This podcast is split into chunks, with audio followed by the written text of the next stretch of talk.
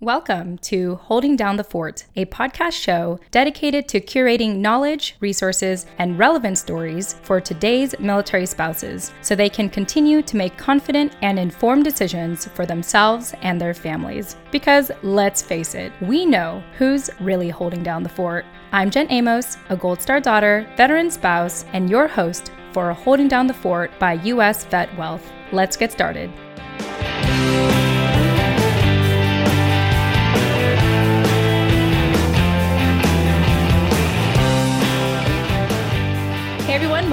To another episode of Holding Down the Fort. I am your co host and award winning podcaster, Jen Amos. And today I also have with me my amazing co host, Jenny Lynn Stroop. Jenny Lynn, welcome back.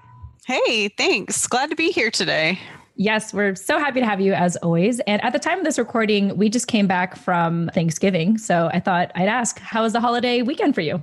oh, it was delightful. I had four straight days off work, mm. just the four of us at my house. We bought a pre cooked turkey from Whole Foods shout out to pre-cooked food.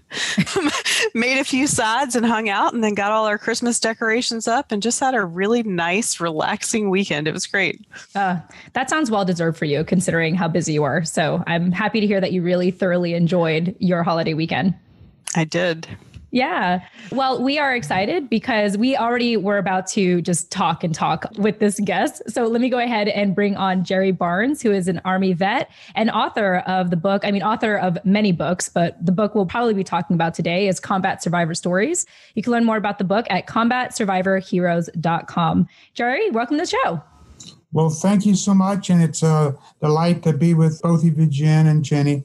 And I look forward to the conversation and then it's a privilege to share with you. Yeah. Exactly. So, you know, I had an opportunity to watch your episode or interview that you did with totally forgot his name. So you're gonna have to remind me what his last name was. Out of San Diego also. Perfect. He's got a Phoenix. He's in the West. Oh, okay. Got it. Got it. Yeah. So it was great to hear him. And I knew just by listening to that interview that we were going to have a great conversation today. I was just saying offline as well that you just have this youthful spirit for someone in your, you know, mid 70s now. And I know that we talked a little bit how that wasn't always the case. so first, I want to start by asking you, because it sounds like you've been in media lately. What kind of compelled you to start going out there from, you know, coming out of retirement to, you know, share your youthful spirit and the good work that you're up to nowadays. Well, Jen, thank you for that question. I went through a voluntary military corps of cadets in Blacksburg mm. at hmm. Virginia Tech. Boy, that's not for the faint of heart. It's like going through basic training for eight months while taking a full uh, course load in engineering subjects, statics and dynamics and calculus and all that kind of stuff, while mm-hmm. still going through basic training. So I did that voluntarily. Don't know why I did, but I did. and so once you're through with that, it's kind of easy. The last three years are easy, and the idea is to get a college degree. So I graduated from Virginia Tech in 1967 with a degree in civil engineering uh, and a commission as an Army uh, second lieutenant. Of course, Vietnam was raging then, mm. and I fully expected to go to Vietnam. Mm-hmm. Uh, and so my wife had a scholarship, but it was only good in Virginia. And so I asked the Army, and the Army was just so good to me. I can't tell you how good they were. And uh, the Army asked me if uh, I would consider extending a third year, mm-hmm. and they would send me somewhere in Virginia that my wife's Virginia scholarship could be honored. Well, that somewhere it turned out to be Norfolk, Virginia. So they sent me to Norfolk, Virginia, mm-hmm. to work with the Army Corps of Engineers in Norfolk. And I went there expecting to be there 18 months and ended up staying 23 years. Wow. so uh, had a wonderful career with the Corps there in Norfolk. Mm. And of course, uh, President Nixon was pulling troops out of Vietnam.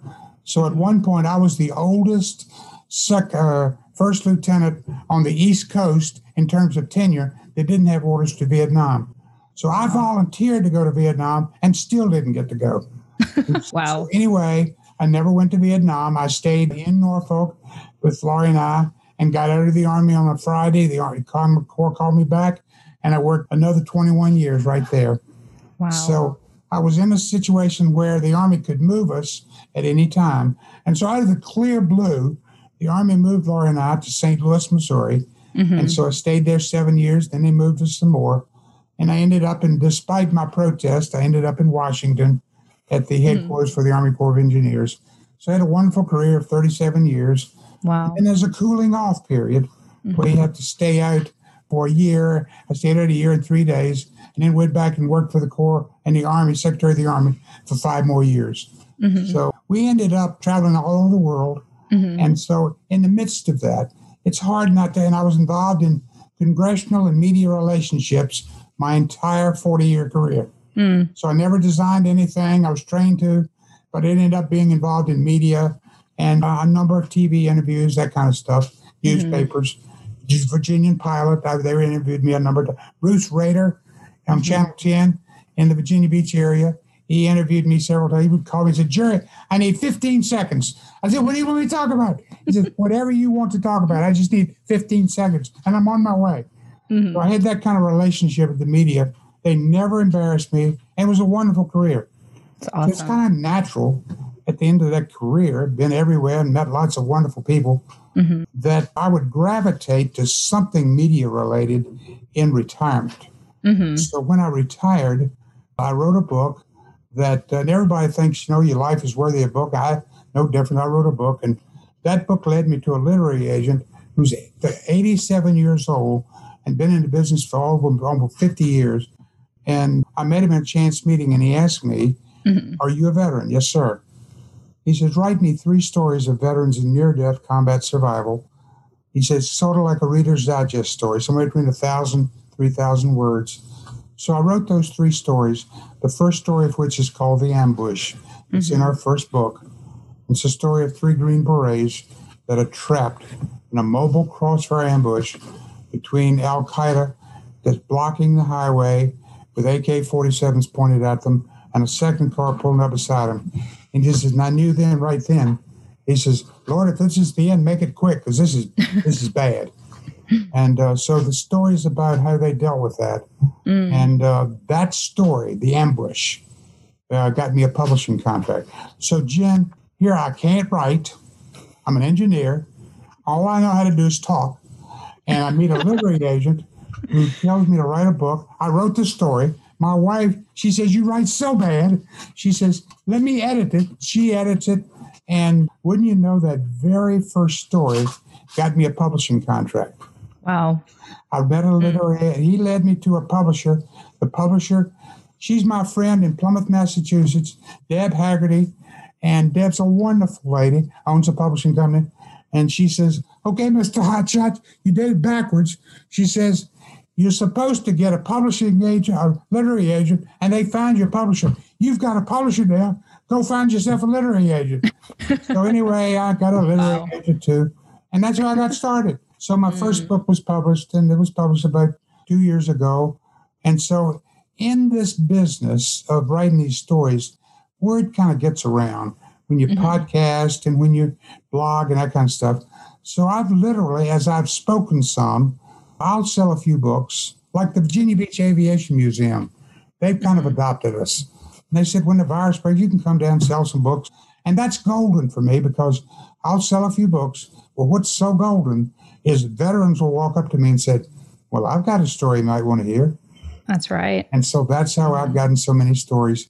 I've written mm. now 62 or three stories. Mm.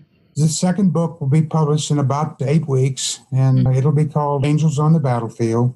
And one of the stories in that book is about a little boy who was brought to a combat outpost that I told mm-hmm. you about. The story's called The Champ. Mm-hmm. And he had been scalded by a pot of hot water. So here are these two tough combat medics dealing with a five year old boy yeah. that has been burned. And so that story is there, and I got pictures of it. But anyway, those stories are kind of never ending.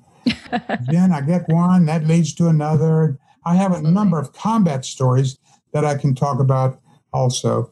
But that's where I got started. And I can go on and on and on. I'm 75. I can't believe I'm 75. Probably busy writing the third book, the fourth book. I can see I the fifth it. book. I had a buddy yeah. from Virginia Beach who uh, lives in Virginia Beach, where you do.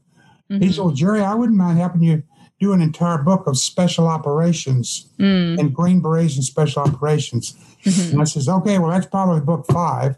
So I don't know how long I'm going to do this. I am going to retire sooner or later. what is that anyway? I wanted to kind of backtrack a little bit because Jenny Lynn got extremely excited to hear that you went to Virginia Tech. So, Jenny Lynn, I thought I'd get your thoughts here.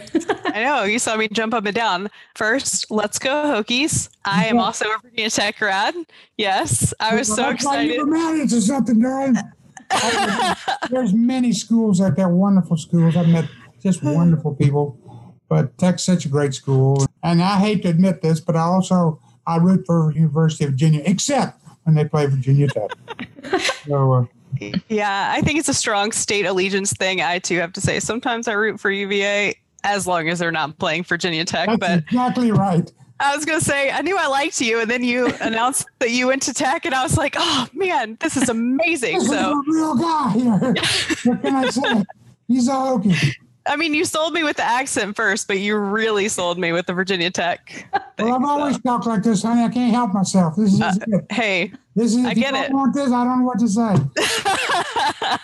oh no, I totally understand. Everywhere we've ever moved, I'm like, I'm from the South, and they're like, no kidding. We yeah. got that on your first you know, syllable. yeah. I got lots of ribbon from the Midwest when I was in St. Louis. You talk funny.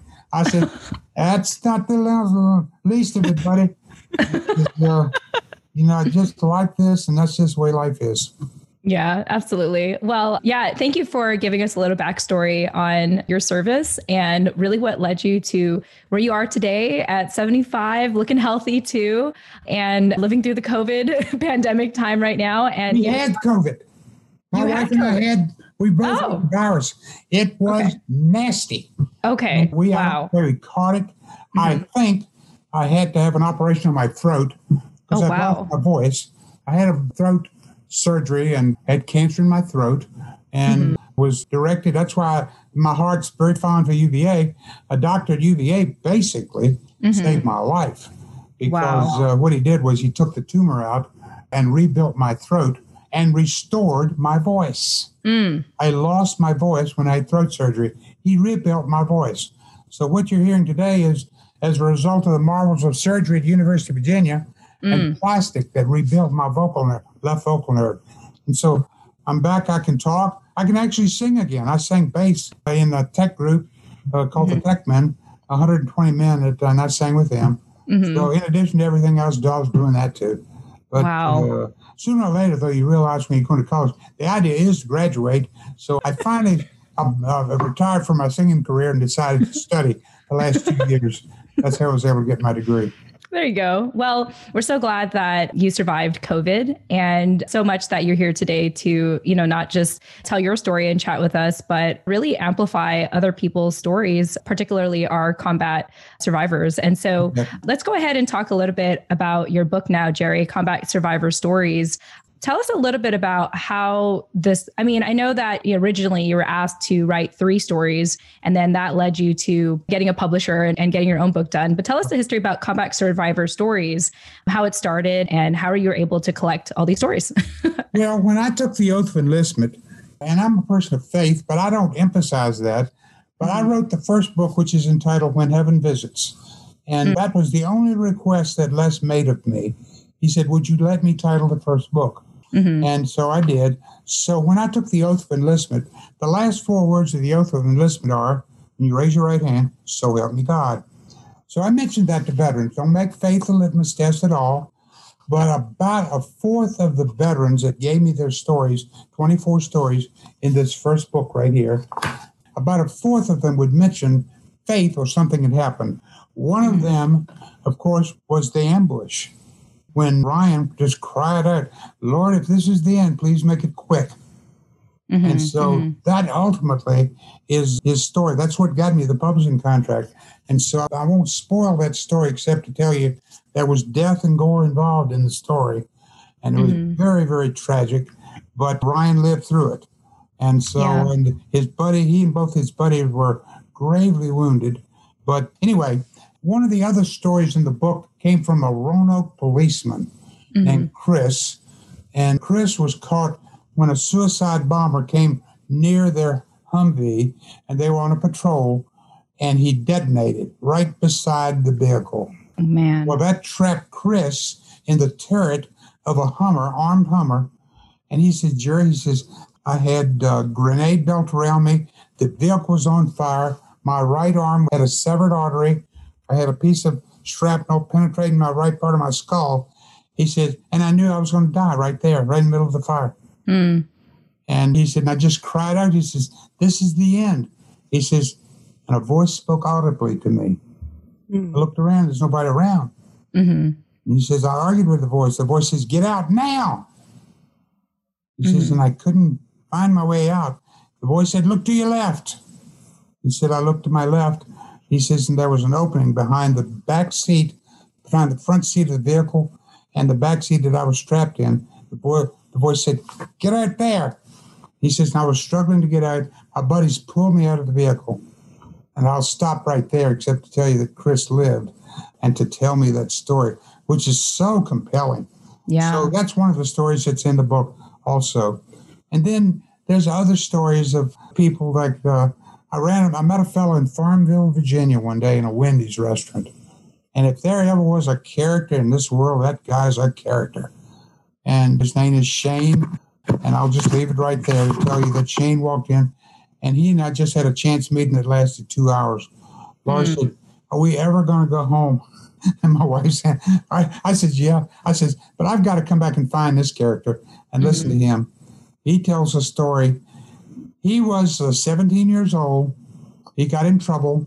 He was put in jail. He said, So he's next morning, he's standing in front of a judge. And the judge says, um, You sound like somebody ought to be in the Marine Corps. Mm-hmm. And he says, Well, I've always wanted to be in the Marine Corps.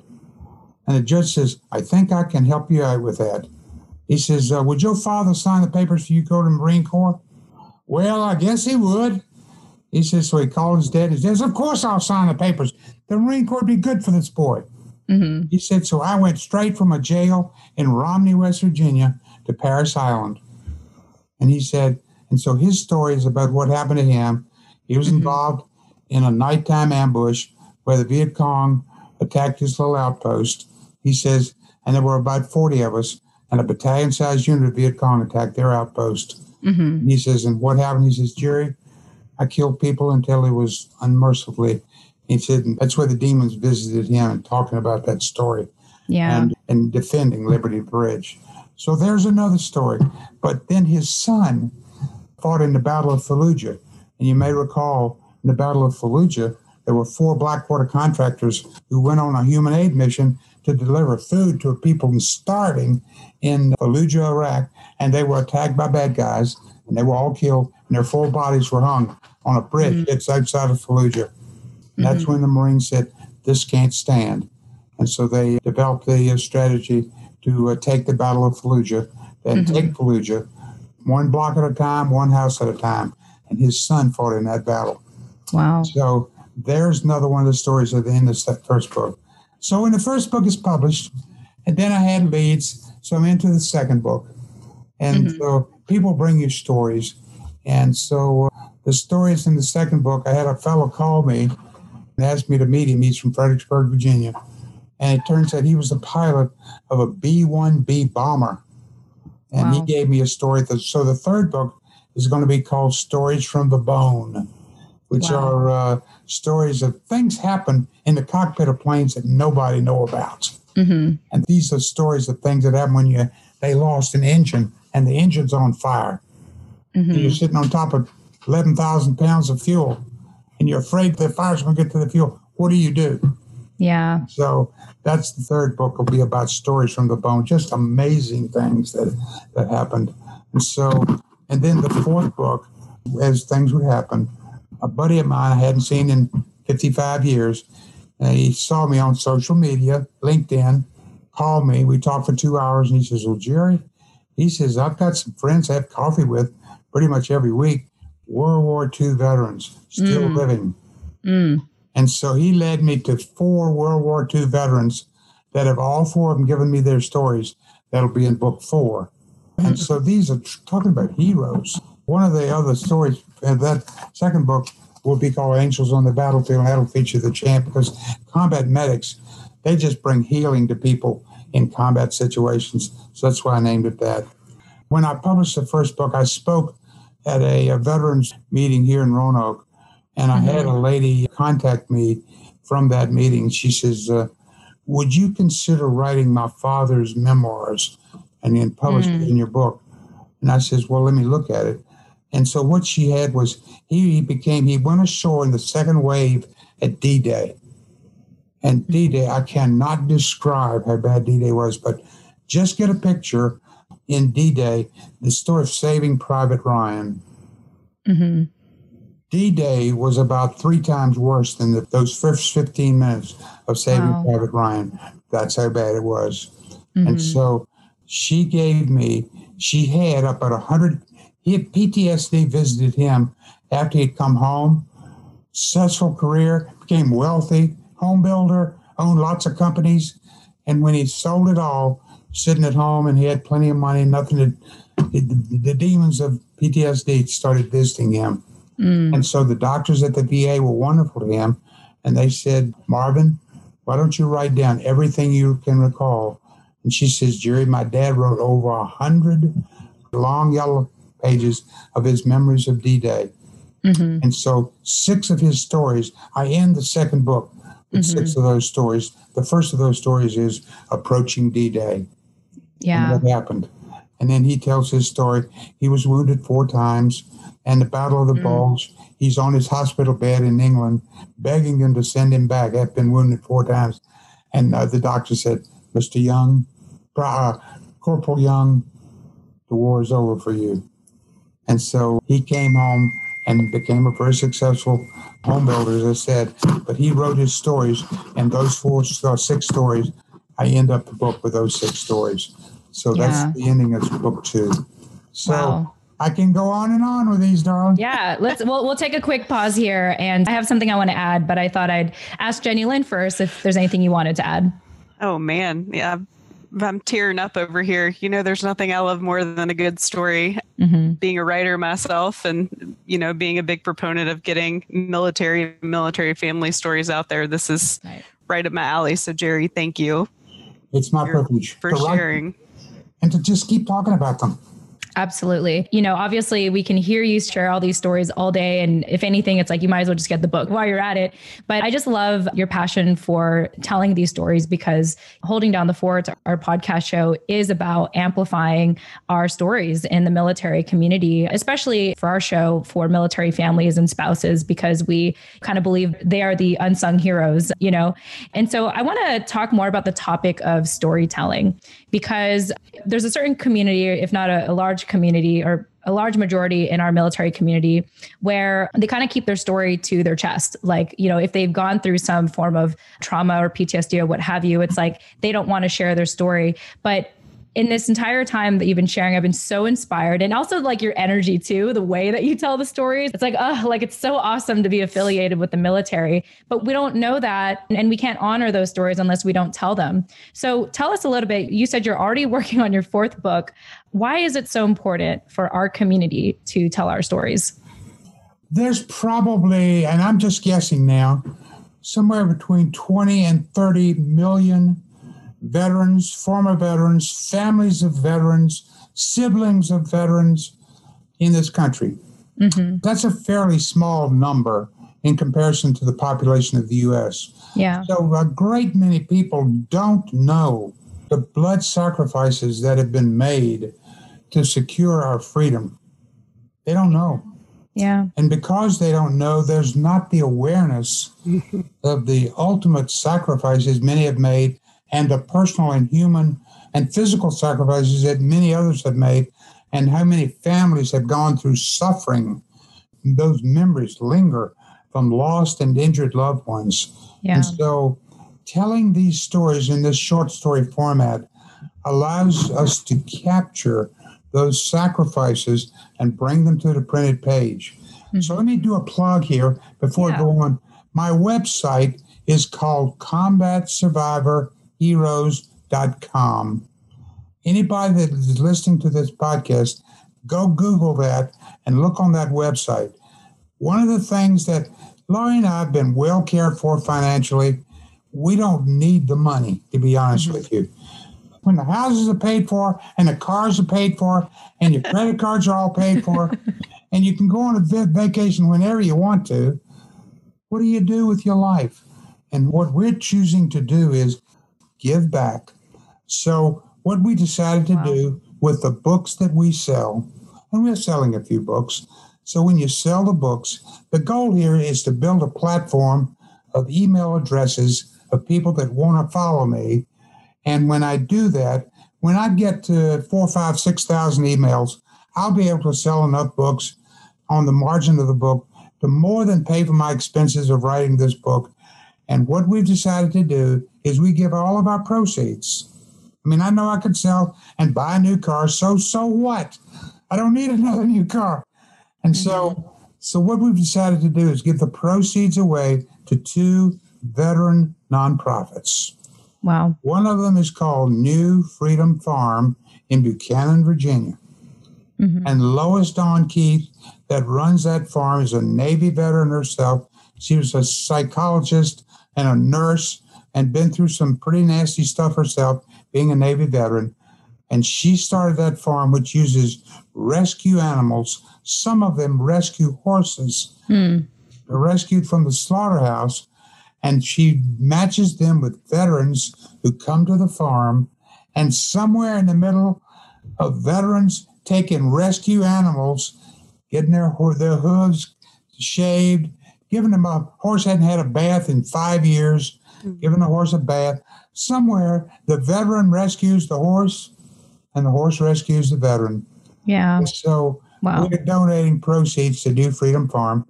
The second uh, nonprofit that we donate to is called Frame, Family Res, Res uh, Family Readiness Military Ease. That group that I've been involved in that board here for five or six years, we have veterans that are many of them homeless, some of them homeless by choice, mm. some of them homeless by drug addiction, alcohol mm. addiction, who knows. Mm-hmm. But we try to do what we can to help them, particularly winter clothing and clothes, try to help them. Families, somebody's gone, they've been abandoned, car won't start, water washer and dryer won't work. We try to help them out financially. So that's what we're doing. We're giving the money away that we, we sell a book. And that's yeah. Just the purpose. Try to do what we can to help people and then build awareness of the sacrifices of military people. See, we're an all volunteer force. Yeah. And so yeah. what we can to help other people. And that's what it's about. That's what I decided to do. So if I'm going to do this, be dedicated to it, then I'm going to do it and have a lasting legacy. So telling the stories and using the proceeds to help veterans is what what I'm trying to do. I'm curious to know what kind of feedback have you received so far from our civilian counterparts, you know, the ones who have read your book and maybe this is the first time they're really hearing about the military story? Well, I haven't had a negative feedback. Now, I've had some people just basically they get involved in the excitement of the story, mm. which is like 20% of the story. The mm-hmm. sacrifice of the story is what I want people to see. And that's where yeah. people, men and women, like I have combat veteran women that are in our books. Yeah. And then the men and the women. When people volunteer to serve this great country, then you can obviously see how it's a heartbreak for me to see people complain about all the shortcomings of the country. Mm. And I know that heroes have volunteered to preserve these great freedoms. Are there problems in our country? Of course. Mm-hmm. Are those problems fixable? In my opinion, absolutely. There has to be some coming together and resolving our differences. But it comes right down. The backbone of this whole country is based on the sacrifice of people who have struggled, been injured, given their lives to preserve these freedoms. It's worthy of sacrificing for, it's worthy of defending, and it's worthy of doing what I can with the years that I've got left to do what I can. And so that's yeah. why I'm doing it. And I'm yeah. doing it, and it's very gratifying to do it. Yeah, I could definitely tell you're enjoying what you're doing. I'm enjoying what I'm doing. It's kind of like I know that, you know, I know I can do consulting work. I mean, I've been all over the world doing consulting work. Mm-hmm. But how much money do you need? Okay. Mm. And at what point do you decide to do something useful with your life? And when I saw this, and my 90 year old literary agent friend said, Okay, you're a youngster to me. Keep going. so that's how we got started, and we'll keep on doing it. That's great to add perspective when, you know, you're thinking, oh, I'm 75, I'm old. And then you have a 90 year old be like, hey, you're 90 year old literary agent. If I called him right now, Les, he'd call me back. I love it. I love it so much, Jerry. Jenny Lynn just thought wanted to check in, see if you had any thoughts. Oh man, I have so many thoughts. Most of the makers leak out of my eyes. I'm good. I'm just enjoying listening to all the. I'm enjoying listening to all the stories. Uh, I'll tell you what, I don't know what you got planned, and I'm just going to give you a commercial. When we publish, when we publish the second book, why don't we just uh, schedule and I'll just read one or two stories at a future podcast if you'll have me back. You may say, I don't want anything else to do with this guy, but uh, you may want to invite me back for podcast number 71. And I'll just read a couple of stories. So, yeah, I was I was gonna say I could definitely see you have like a audio version of your books with you reading it because you just have this spirit and passion for these stories, you know. So yeah. just just a thought I throw out there for you? Well, you know, I've been busy writing, but I do think that probably now that the doctors rebuilt my voice, you can hear me. I used to whisper. Yeah. But oh. talking, you can hear me. Uh, I do think yeah. that I can add a little bit of flavor and color and just read these stories. And so yeah. every story is somewhere between a thousand, three thousand words. And I read them and on to the next story. And that's what we do.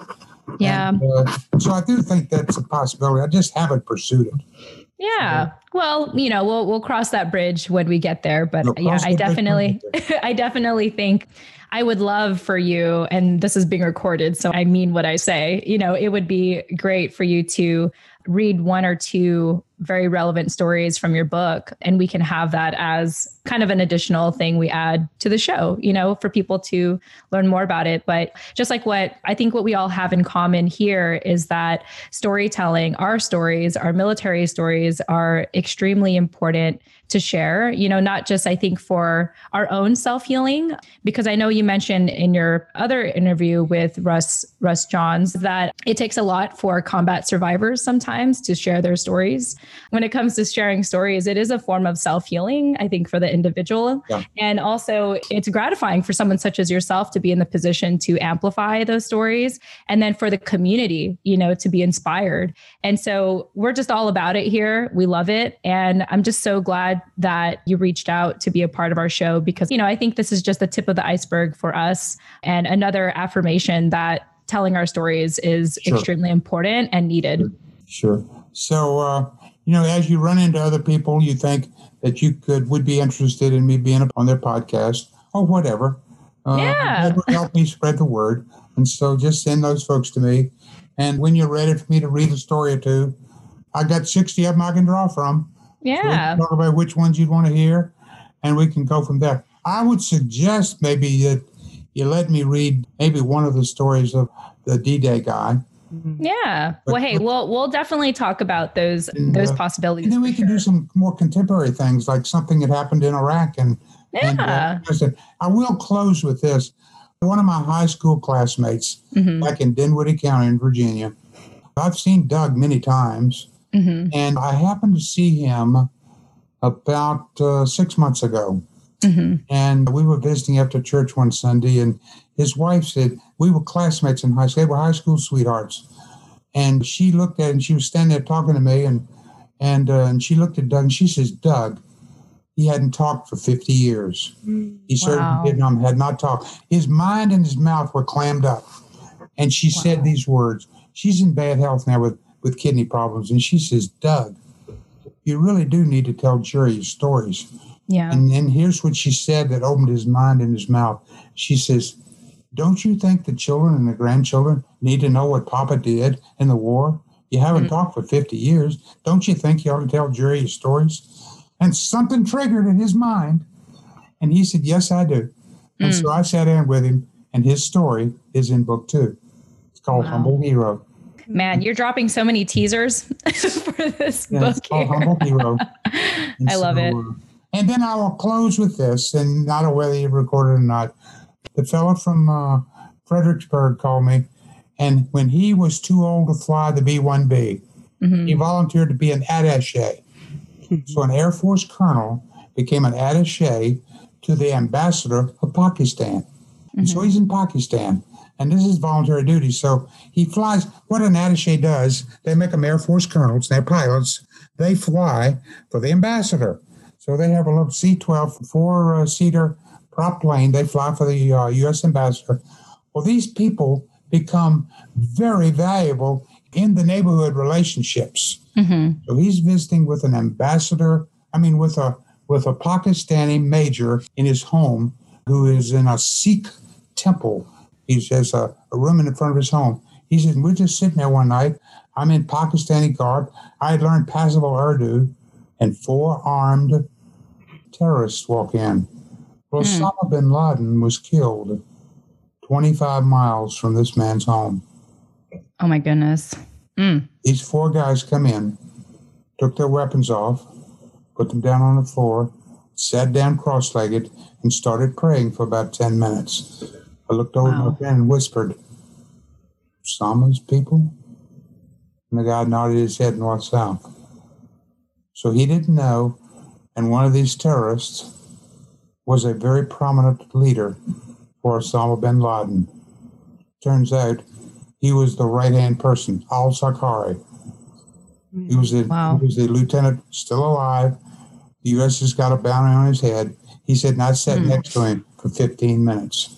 And he was, here I am, an Air Force colonel. He said next to me. So that's one of the stories called Imminent Danger that's in book two. You may mm-hmm. want me to read that. And he yeah. Said, he says, Jerry, he says, then I wondered, should I leave the house? What if they connect the dots that I was a U.S., you know, an, an American? What are mm-hmm. they going to do? They, he said, well, they wouldn't attack you in my house. He said, it'll be somewhere after you leave.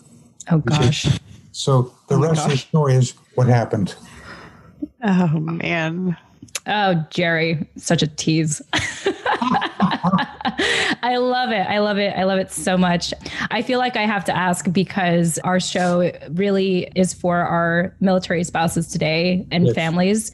Any thoughts on your wife and her experiences with you and and just your family with the military life in general? Anything you want to share about that to our listeners? Well, let me let you know that uh, more than the serviceman serves, mm-hmm. the wife, it becomes like a team effort in mm-hmm. serving. So the wives that are involved, a lot of times there's movement involved, and so you have to pick up and move. Mm-hmm, mm-hmm. So they are just become part of it.